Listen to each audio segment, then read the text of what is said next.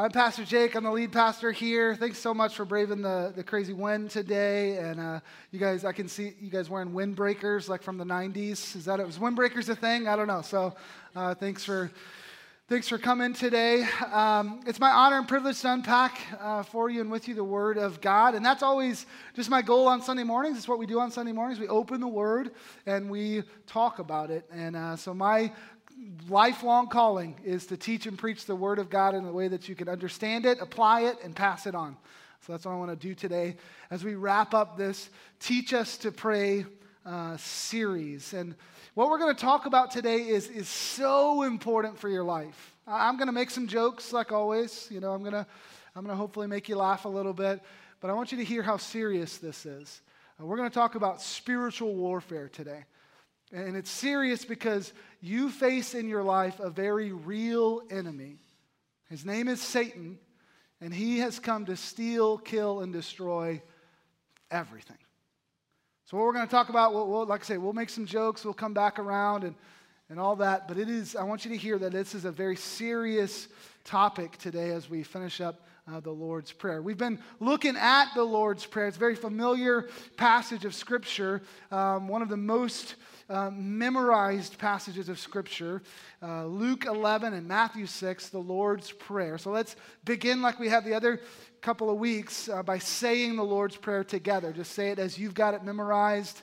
Um, you know, the way you talk to God, which is thou and thee and all that, which makes total perfect sense. Okay, so recite that uh, with me on three. Ready? One, two, three. Our Father in heaven, hallowed be your name. Your kingdom come, your will be done on earth as it is in heaven. Give us this day our daily bread, and forgive us our sins, for we also forgive everyone who sins against us. Lead us not into temptation, but deliver us from evil. For yeah, that last part's not even in there. Right? It's not even in there. So, but you guys can keep you guys can keep going. All right, whatever. It's not in there. Matthew six. Um, but that's okay because you pray a lot of prayers that aren't straight from the Bible, right? So that's fine. Somebody the other day was saying, "Well, I stopped praying that part because it's not in the original manuscripts of Matthew 6. And I was like, So are you only praying what's in the original manuscripts of Matthew 6 in your prayer life? Because that would be a pretty short prayer, right? So um, you can absolutely pray that prayer. It doesn't, God's not mad at you for that. Just don't do it right now because it's going to make me mad. Just kidding. So we have the disciples to thank, one of the disciples to thank for uh, the Lord's Prayer because they, they saw Jesus praying as he did regularly, this vibrant prayer life, communicating with God because that's what prayer is. It's just communication with God. And so he, they saw Jesus praying to his Father in heaven. And one of the disciples saw that, it's like, I want that. I want, a, I want a prayer life like that. So he kind of stepped out of the group and he said, Lord, teach us to pray.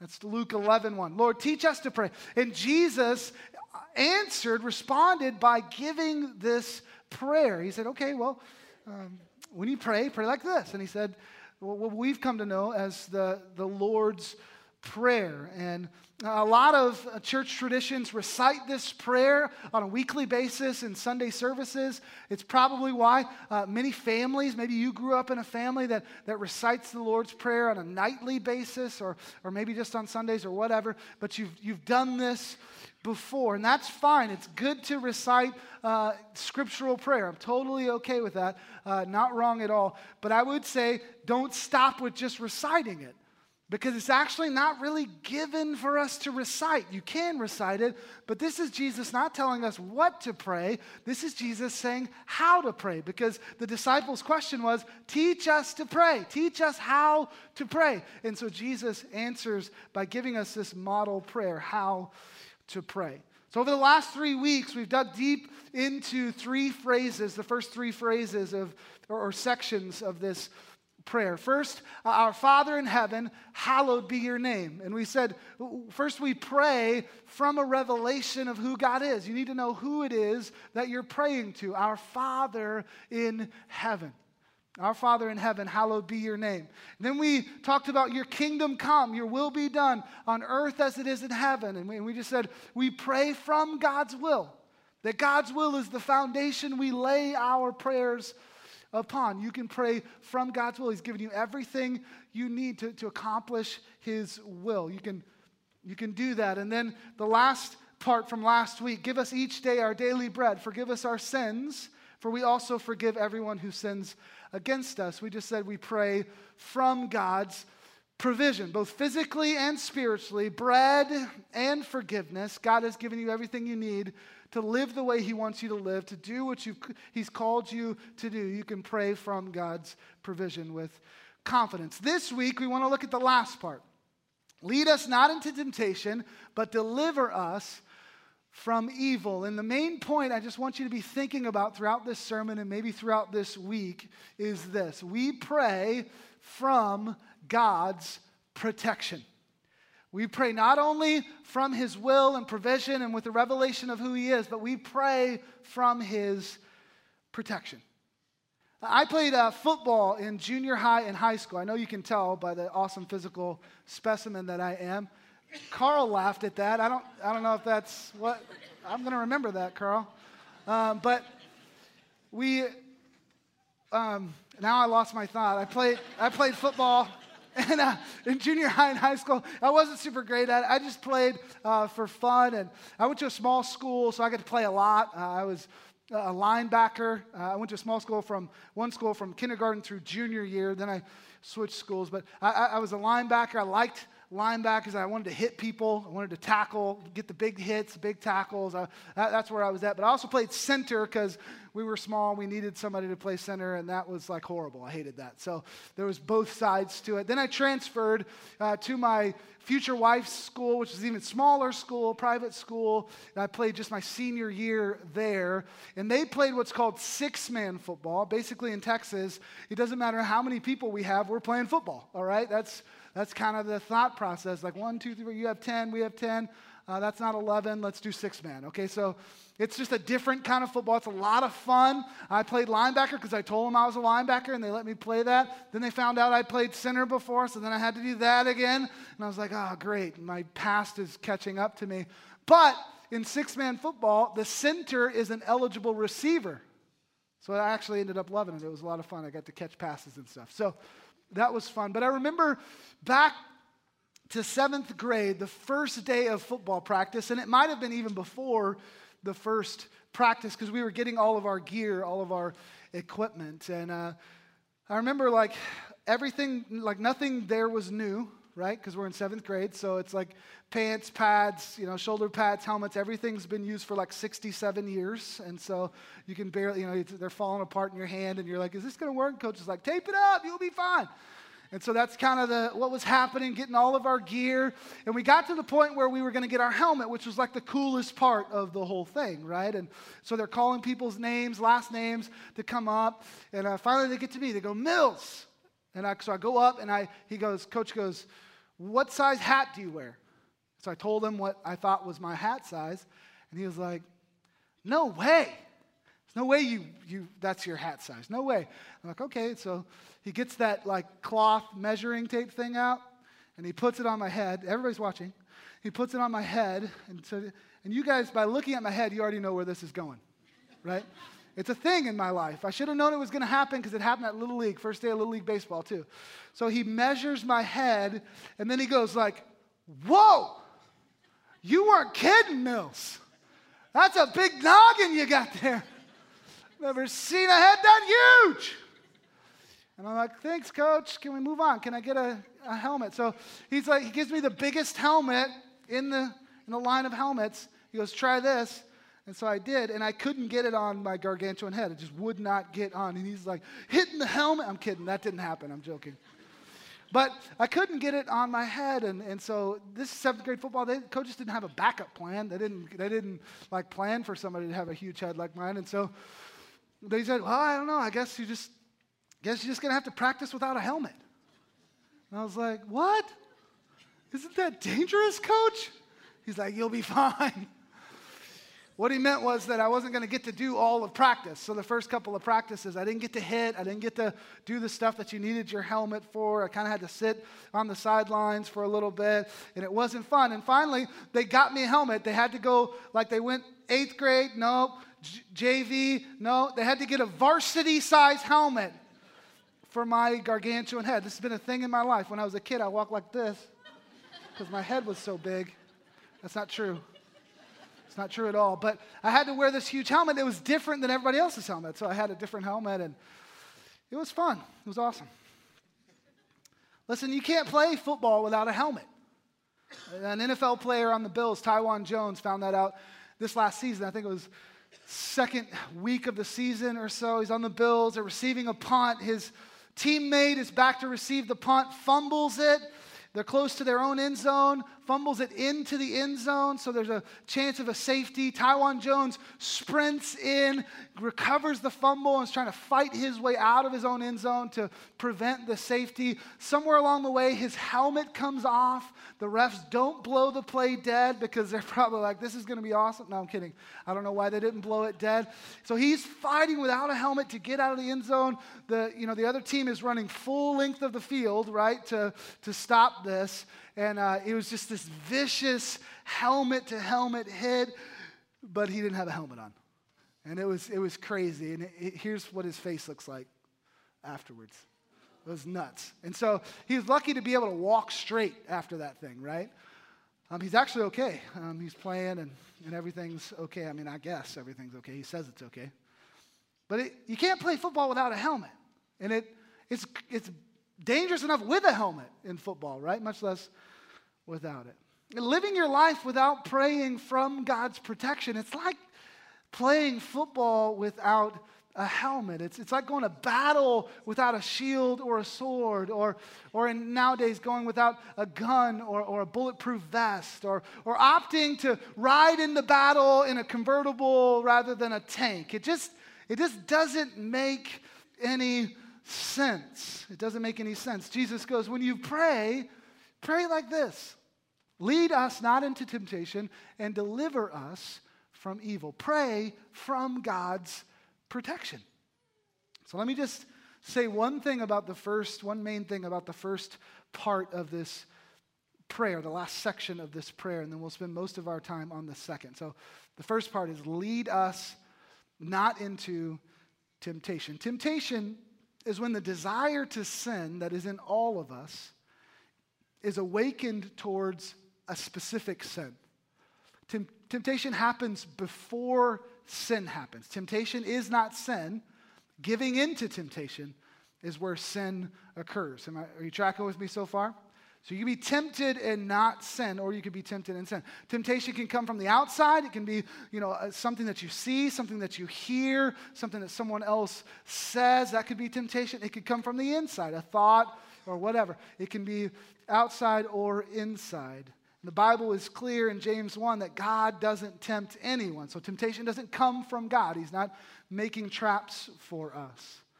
But this idea that you're praying from God's protection when it comes to temptation, it means that, that first you have to admit that without God's protection, you're going to fall to temptation, right?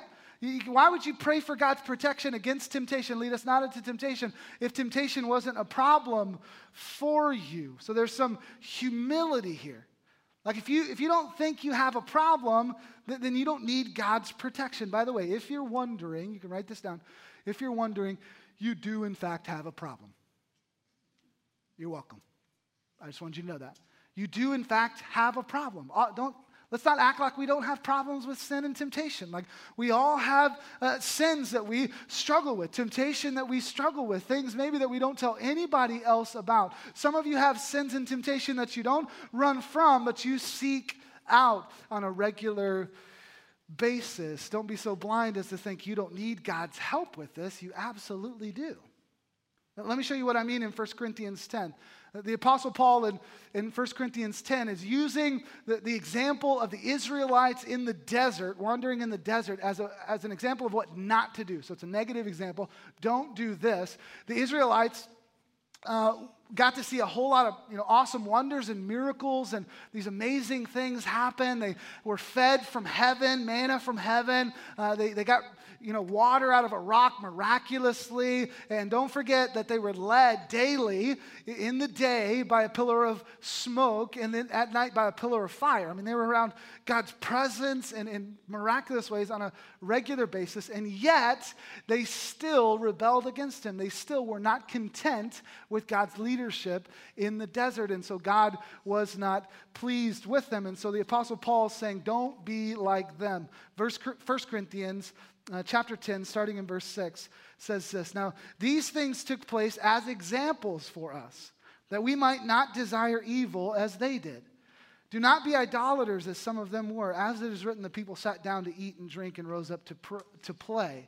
Verse 8, we must not indulge in sexual immorality as some of them did, and 23,000 fell in a single day. We must not put Christ to the test as some of them did and were destroyed by serpents, nor grumble as some of them did and were destroyed by the destroyer. Verse 11, now these things happened to them as an example but they were written down for our instruction, on whom the end of the ages has come. Now look at verse 12. It says all that about the Israelites, and he says, Therefore, let anyone who thinks that he stands take heed lest he fall. Let anyone thinks, who thinks that he stands take heed lest he fall. In other words, you're no different than the Israelites coming out of Egypt. Like, don't think, like we think, man, the Israelites, like, ah, coming out of Egypt, like they, they should have figured this out. If I was there, I would have been happy to follow, you know, God and not complain, not grumble, and I would, would have been content. According to the Apostle Paul, no, you wouldn't have. He, he's saying, don't think that you can stand. Don't think that you can stand. Let anyone who thinks that he stands take heed lest he fall. And then the next verse, verse 13, is about temptation. And it's a verse that is often misunderstood and misquoted um, on a regular basis. Have you ever heard, um, have you ever heard someone say, God doesn't give you more than you can handle? Have you ever heard that idea? God won't give you more than you can handle. Uh, like we, we, say it when we're going through tough times, like, man, this is really tough, but I know God won't give me more than I can handle. But it's, gosh, it's tough. Or somebody else, you know, we're trying to encourage. We say, you know, hey, I know, I know this is tough, but remember, God won't give you more than you can handle. So God must think you can handle this. So just take that as, you know, for encouragement. Have you ever heard that? God won't give you more than you can handle? Yeah, it's like terrible advice.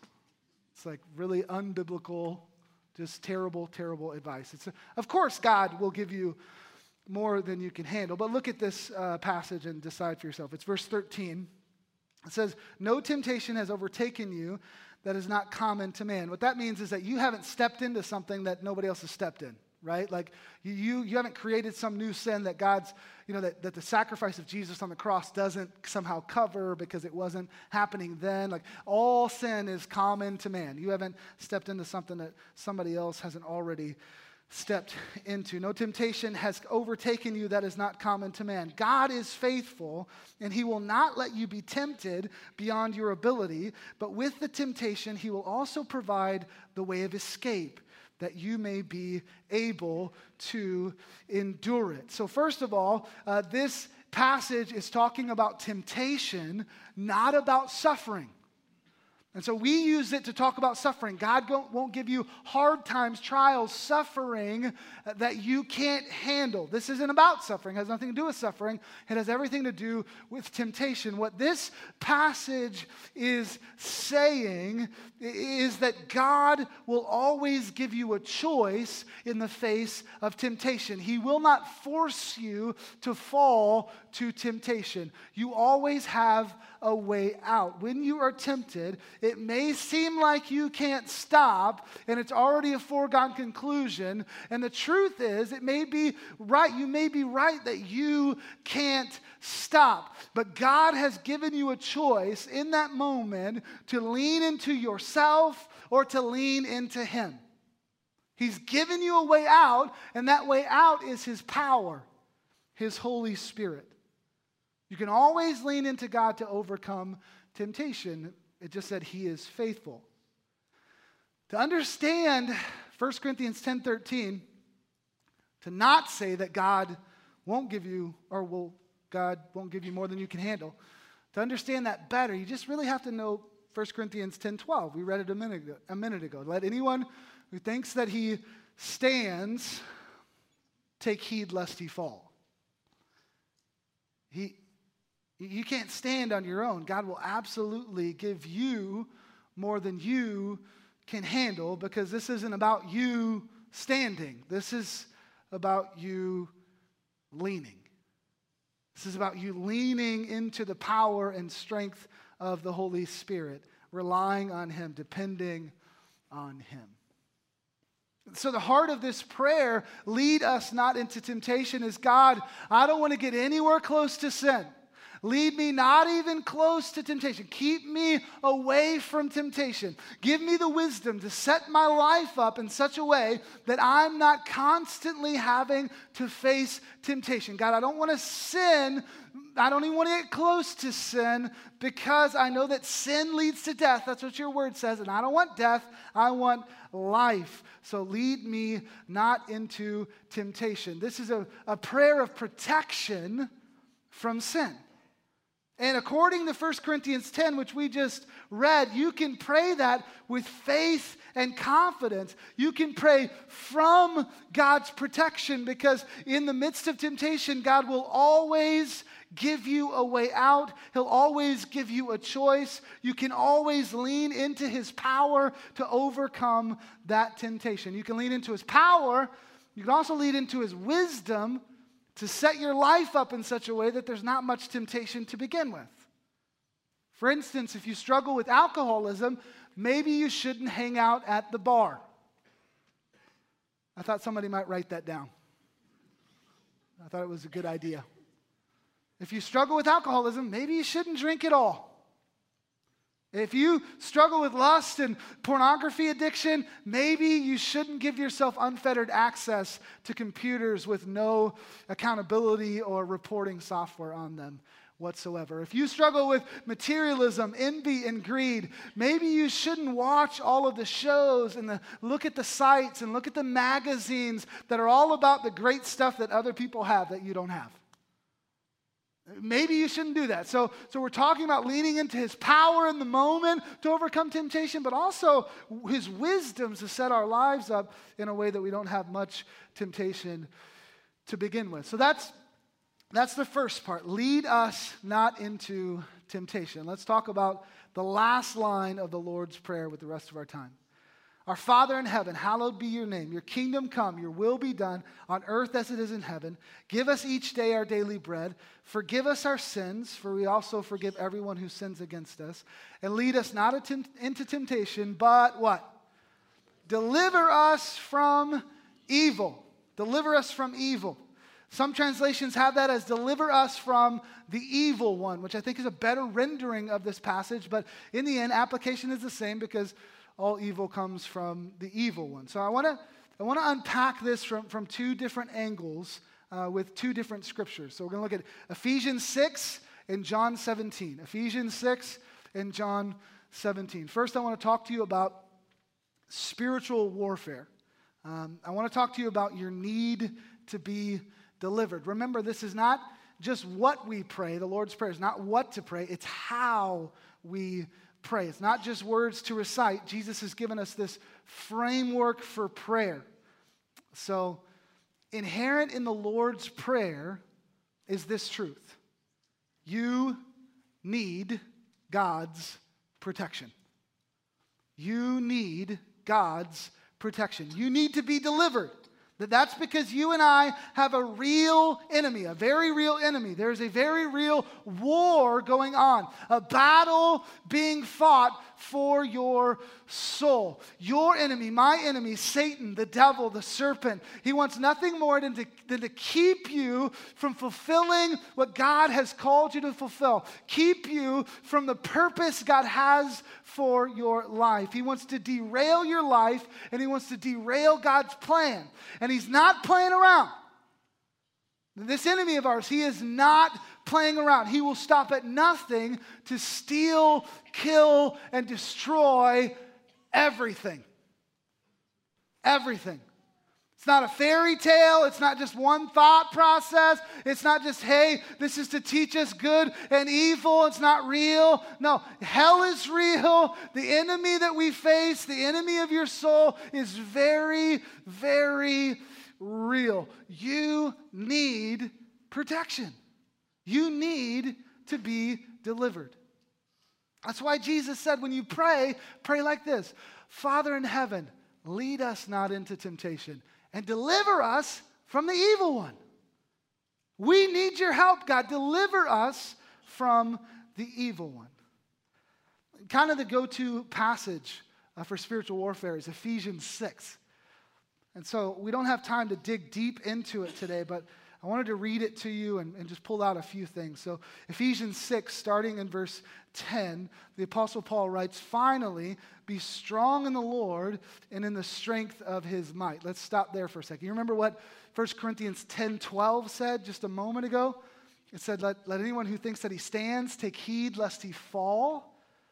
So, so that was talking about standing on your own, on your own strength, on your own ability, on your own might. Don't do that. You can't do that. You're going to fall. Now, this passage says in Ephesians 6 be strong in the Lord and in the strength of his might. It's saying you can be strong, but not from your own well of strength, not from your own source. It has to be from God. Be strong in the Lord in the strength of his might. So that's, that's the what here. That's what we're supposed to do. Be strong in the Lord. But just like the Lord's Prayer doesn't just tell us what to pray, but how to pray, so does Ephesians 6 and, and the rest of the Bible not stop at the what. It doesn't ever stop at the what. It always goes into the how. How are you supposed to accomplish this? So be strong in the Lord. That's the what. Verse 11, here's the how. Put on the whole armor of God that you may be able to stand against the schemes of the enemy, the devil. So that's how. Be strong in the Lord by putting on the whole armor of God. That's the only way you can stand against the schemes of the evil one. And then he's going to make the point that I made just a second ago, which means, which is that you, you need protection. You need to be delivered. Verse 12, he says, For we do not wrestle against flesh and blood, but against the rulers, against the authorities, against the cosmic powers over this present darkness, against the spiritual forces of evil in the heavenly places. So, spiritual warfare. Our battle's not against flesh and blood. It's not against the seen, against flesh and blood. It's against the unseen. It's against spiritual forces of darkness. It says rulers and authorities. Not talking about kings and presidents on this earth. It's talking about spiritual rulers and authorities, those given dominion in this place. It's talking about spiritual forces of darkness. It's talking about demonic forces, cosmic powers. You need God's protection. This is why. This is why. Then the Apostle Paul goes on to explain the armor of God piece by piece, and we don't have time to stop at every one, so I'll just read it to you and then I'll pull one thing out, draw your attention to one thing.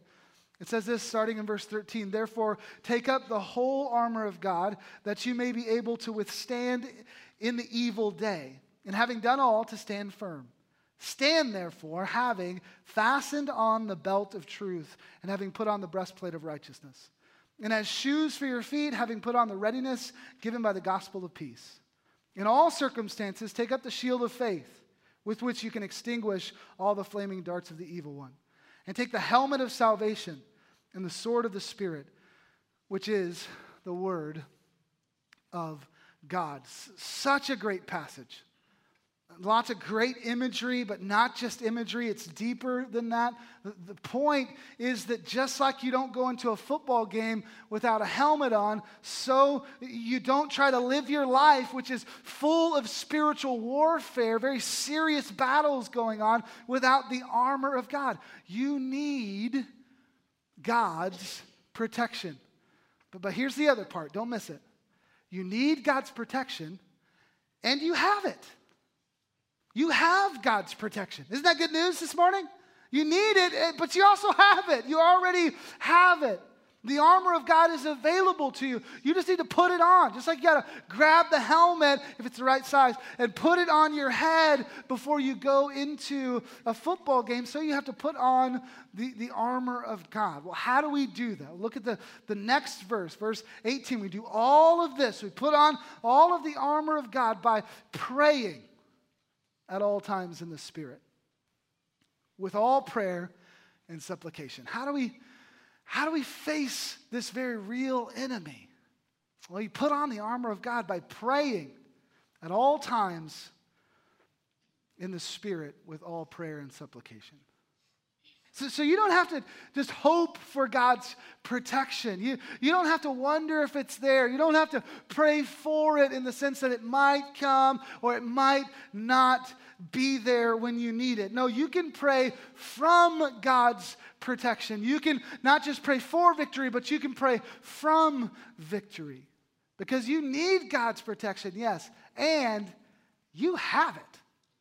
You have God's spiritual protection. You just got to put it on. So deliver us from the evil one. I said I'd take this last phrase in the Lord's Prayer from two angles, two scriptures Ephesians 6 and then John 17. This is not the first time that, the, that, that Jesus has prayed this prayer deliver us from the evil one. Um, in John 17, Jesus is saying this epic prayer over his disciples, including you and me. It's called the high priestly prayer. And he says a lot of different things that are really, really interesting. Talks about our suffering and how we should expect it. And he, he prays for unity, he prays for some other things. Uh, but I want you to see uh, verse 15. Uh, he, he says the, the same thing that he said in the Lord's Prayer in verse 15. He says, I do not ask that you take them out of the world. He's praying, praying to the Father. I don't ask that you take them out of the world, but that you keep them from the evil one. Deliver us from the evil one. Keep them from the evil one. But, but what's interesting is what comes after that because he keeps praying. The Lord's Prayer stops with that verse or that phrase, but he keeps praying and it gives us some insight into what we need to pray for and how we need to face the evil one. Verse 16 they are, they are not of the world. My, my disciples, my followers, are not of the world, just as I am not of the world. Sanctify them in the truth. Your word is truth. As you sent me into the world, so I have sent them into the world. And for their sake, I consecrate myself that they also may be sanctified in the truth. What I want you to see here is that Jesus is praying specifically that we would be delivered from the evil one by being sanctified in what? The truth. Everybody say truth. And in case you're confused, he defines what truth is. God, your word is truth. So God's word is not just any truth, but God's word, God's truth. So, this is about spiritual warfare and being delivered from the evil one, our real, very real enemy, Satan. So, why would Jesus at this moment in this prayer say, Deliver them from the evil one, and then pray that they would have truth, that they would be sanctified in the truth? It's because the devil, Satan, our enemy that we want to be delivered from, he has one main weapon that he uses. It's very effective. The devil's weapon is deception. The devil's weapon is deception. The Bible says that he is the deceiver of the whole world. The Bible also says you can tell when the devil is lying because if he's talking, he's lying, right? He's always deceiving. He's always working. He's always deceiving. And, and deception is a very scary thing, a terrifying thing, because when you're deceived, you don't know you're deceived, right? That's what's scary about deception. When you're deceived, you think you're fine. You think you're right. You think you've got all the logic and all the reason and all the Christian reason, all the Bible verses backing you. And you're headed this way thinking everybody else is wrong. You've got friends telling you you're right. You've got good, you know, mushy feelings telling you you're right. You've got experiences telling you you're right. And the whole time you're deceived. You're headed towards death and destruction. The Bible says there is a way that seems right to man that in the end ends in destruction. You're headed that way uh, uh, 90 miles an hour, thinking you are right, and you're deceived. It's a blind spot. You can't see clearly. That's what's scary about, about deception. Because you're headed towards darkness, death, destruction, and you don't know it. So Jesus prays that we would be delivered from the evil one by being sanctified in the truth because the antidote to deception is truth every time. The antidote to deception is truth. It's God's word. And you can probably think back to a time in your life when you were deceived, when you, you were headed a direction you for sure was right. You didn't know you were messing things up, but you were. And after the fact, or later when it was revealed to you, you're going, man, I just didn't know. I thought I was in the right. I, I didn't realize I was messing that up. I'm sorry. I, I was deceived. I was deceived. So you want to make sure you're not deceived? First of all, I would say you're, you're definitely, absolutely, totally, completely, not completely, but you're, you're deceived in some way. That's the second encouraging thing I've told you today. What was the first one? I already forgot, but you're deceived all right? You have problem i think was the first one like you got a problem yeah.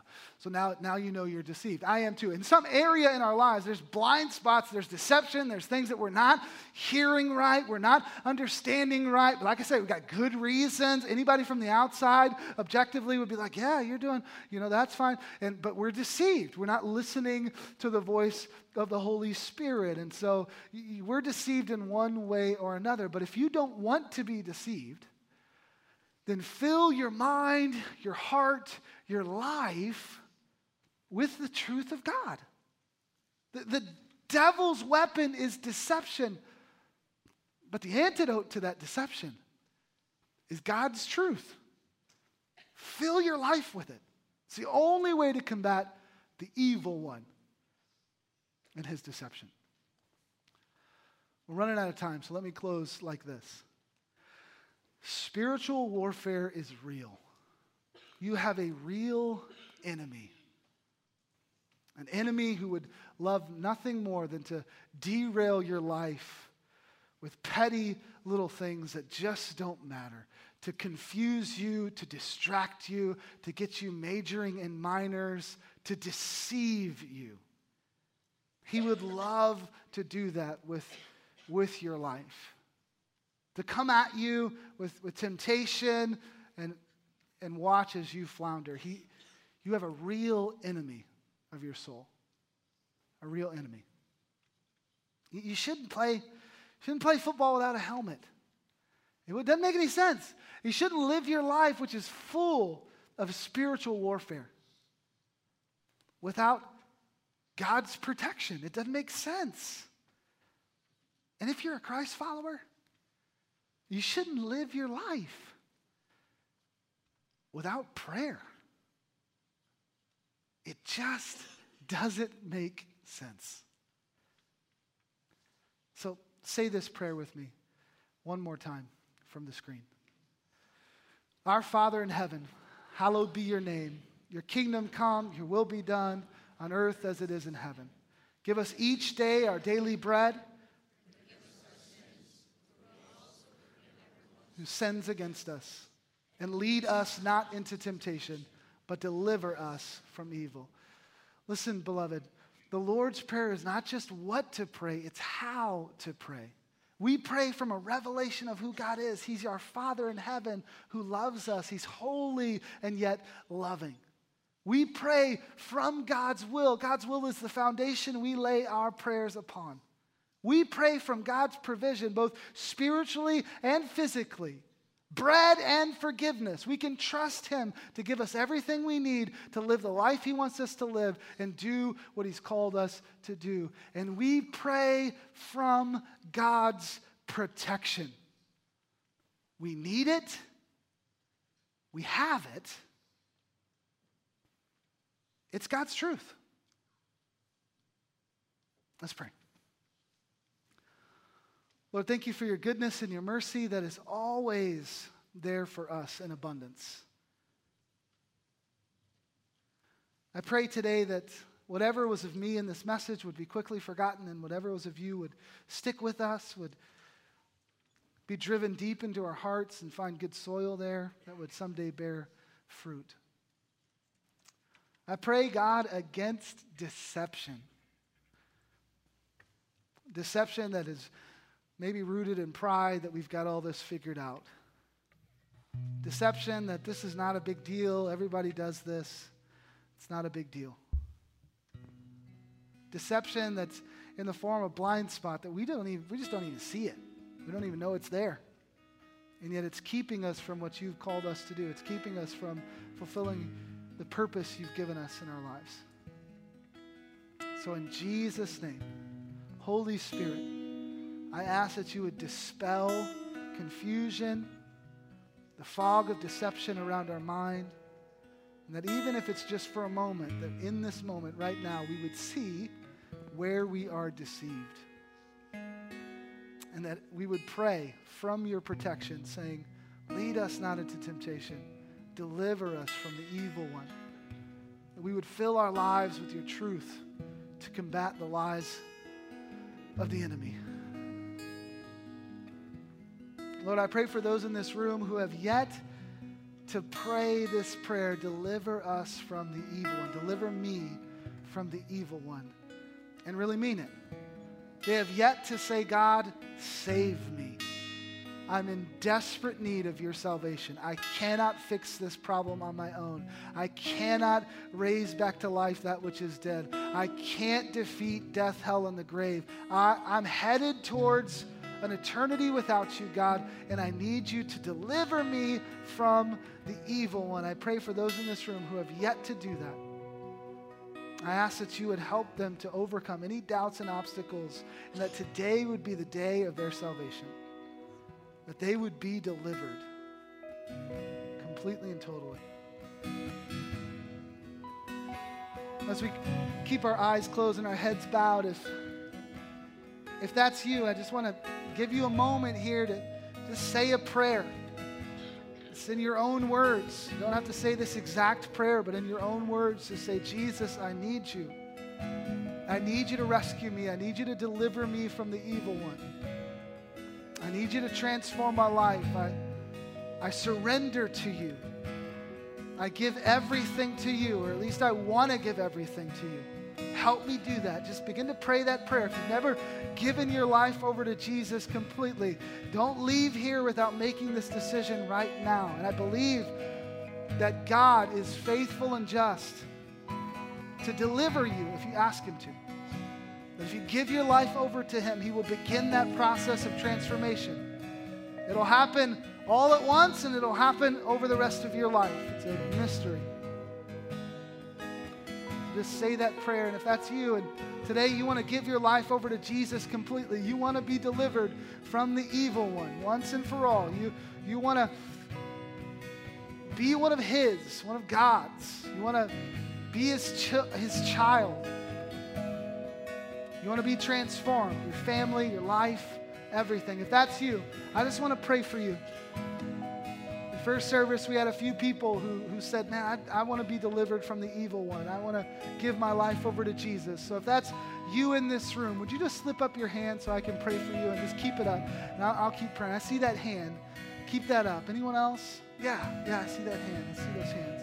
Anyone else? Last chance. I just want to pray for you as you say, I want to give my life over to Jesus, keep those hands high and we're going to pray. Lord, in Jesus' name, I pray that you would protect the seed of your truth, your gospel that's been planted into these hearts this decision that's been made, let it not be an emotional decision made on an emotional day, but let it be a Monday through Saturday kind of a deal, an everyday kind of a deal. Lord, I pray that this is the beginning to life transformation, transformation in their family, transformation amongst their friends, transformation in their community, Lord. I pray that you would do the work that only you can do, that you would deliver them from the evil one. Lord, we love you. We put this all in your hands and we trust you with it. It's in your holy name that we pray. Everybody said? Amen. Why don't you stand with us? Here's our my prayer for you today. May you realize that every day you wake up, you're stepping onto a spiritual battlefield. May you face that battlefield with confidence that God has given you the armor you need for your protection. And may you surround yourself and run to the truth of God the truth of God's word, so that you can recognize everything else for what it is deception. God bless you. Thanks for being a part of our Teach Us to Pray series. Next week, we start Dear Church, the seven letters in Revelation 2 and 3. So I'd love for you to be a part of that. It's going to be a good series, I believe. As always, um, I encourage you to talk this over with your life group. If you're not in a life group, make sure you stop at the Connection Center on your way out and get plugged in. My challenge to you is that you wouldn't let this stop with you. But just like you've been helped today to take your next step towards God, you would go out and help others take their next steps towards God. Open Luke 11 and Matthew 6 or 1 Corinthians 10 and Ephesians 6 and talk to somebody about the idea that we need God to deliver us from the evil one. Be a Jesus follower who makes and disciples other Jesus followers. God bless. We've got um, prayer workers on the side during this song. They would love to pray for you. If you raised your hand and said, I want to give my life to Jesus today, tell somebody next to you that you did that, and then go with them to pray with one of the prayer workers on the side. If you have anything you want to pray for, or want to pray with someone about, we'd love to pray with you today. Sing with us.